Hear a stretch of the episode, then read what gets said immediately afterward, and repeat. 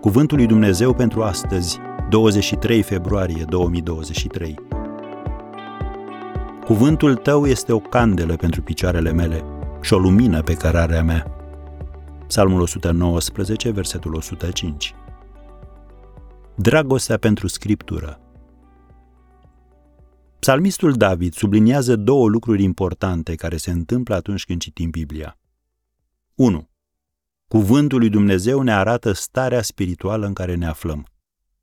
În vremurile Bibliei nu existau drumuri pavate, așa că oaspeții se opreau să-și spele praful, noroiul sau mizeria de pe picioare înainte de a intra într-o casă. Asta face pentru noi citirea Scripturii. Ne arată acele compartimente ale vieții care au nevoie de o primenire serioasă, de curățare. David a spus, cum își va ține tânărul curată cărarea? Îndreptându-se după cuvântul tău. Psalmul 119, versetul 9.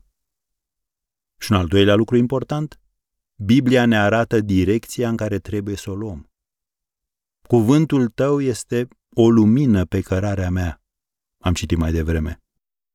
Când te confrunți cu o situație importantă și nu știi încotro să o apuci, Dumnezeu te va călăuzi prin Scriptură. David, care iubea cuvântul lui Dumnezeu și medita asupra lui, s-a rugat, Învață-mă să fac voia ta, căci tu ești Dumnezeul meu. Duhul tău cel bun să mă călăuzească pe calea cea dreaptă. Am citit versetul 10 din Psalmul 143. Multe dintre păcatele pe care le facem ar putea fi evitate dacă ne-am oferit timp suficient ca să căutăm călăuzirea lui Dumnezeu. El știe ce ne așteaptă. Noi nu știm. Așadar, încredințează soarta în mâna Domnului, încredete în El și El va lucra.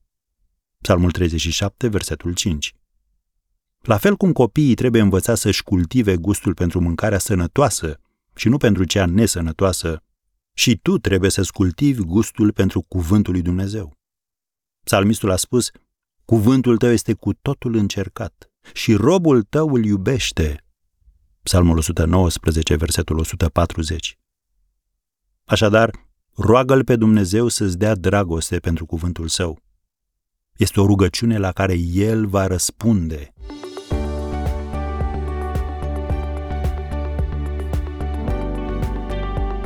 Ați ascultat Cuvântul lui Dumnezeu pentru astăzi rubrică realizată în colaborare cu Fundația SER România.